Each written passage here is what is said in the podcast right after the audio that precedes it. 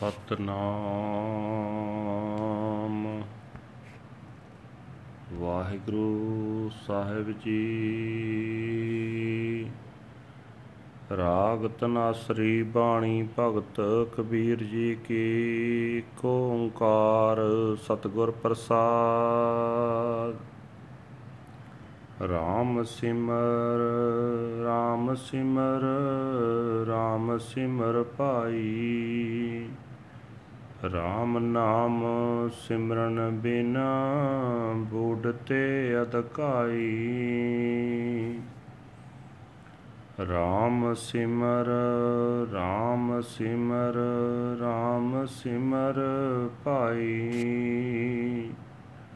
ਰਾਮ ਨਾਮ ਸਿਮਰਨ ਬਿਨਾ ਬੂਢਤੇ ਅਦਕਾਈ ਰਹਾ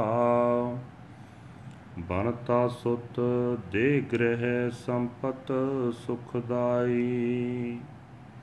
ਇਨ ਮੈਂ ਕਛ ਨਾਹੀ ਤੇਰੋ ਕਾਲ ਅਵਦ ਆਈ ਅਜਮਲ ਗਜ ਗਨ ਕਾ ਪਤਤ ਕਰਮ ਕੀਨੇ। ਤੇਉ ਉਤਰ ਪਾਰ ਪਰੇ RAM ਨਾਮ ਲੀਨੇ। ਸੂਕਰ ਕੁਕਰ ਜੋਨ ਭ੍ਰਮੇ ਤਉ ਲਾਜ ਨਾ ਆਈ। RAM ਨਾਮ ਛਾੜ ਅੰਮ੍ਰਿਤ ਕਾਹੇ ਬਿਖ ਖਾਈ। ਤਾਜ ਭਰਮ ਕਰਮ ਬਿਦ ਨਿਖੇਦ RAM ਨਾਮ ਲੇਹੀ। ਗੁਰ ਪ੍ਰਸਾਦ ਜਨ ਕਬੀਰ RAM ਕਰ Snehi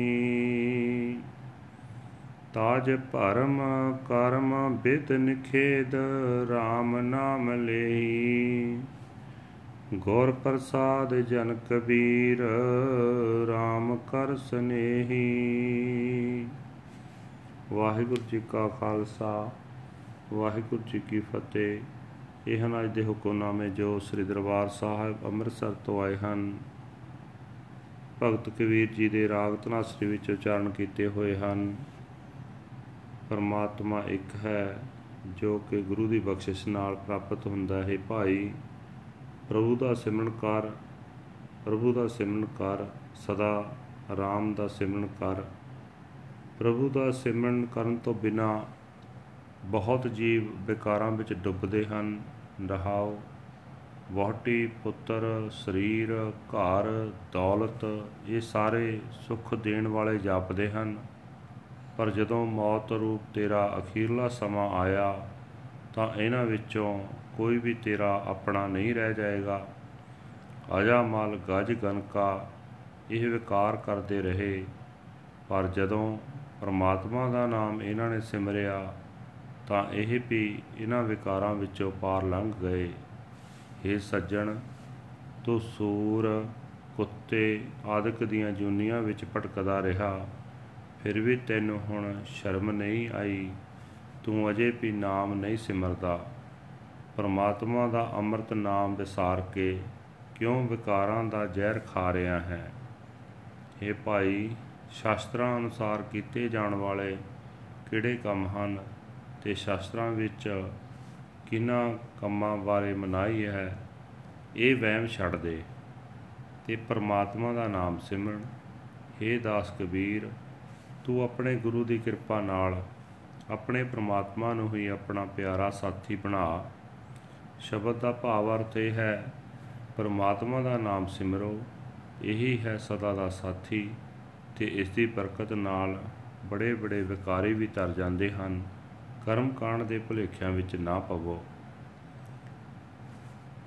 English translation of today's Hukamnama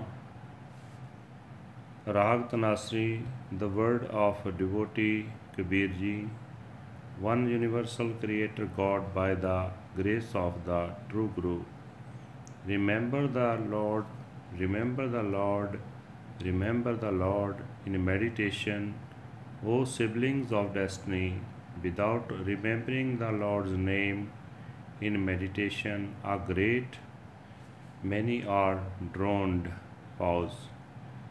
Your spouse, children, body, house, and possessions You think these will give you peace, but none of these shall be yours.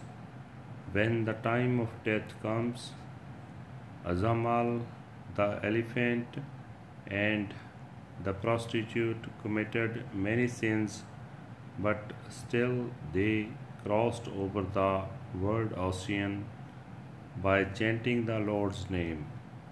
You have wandered in reincarnation as pigs and dogs.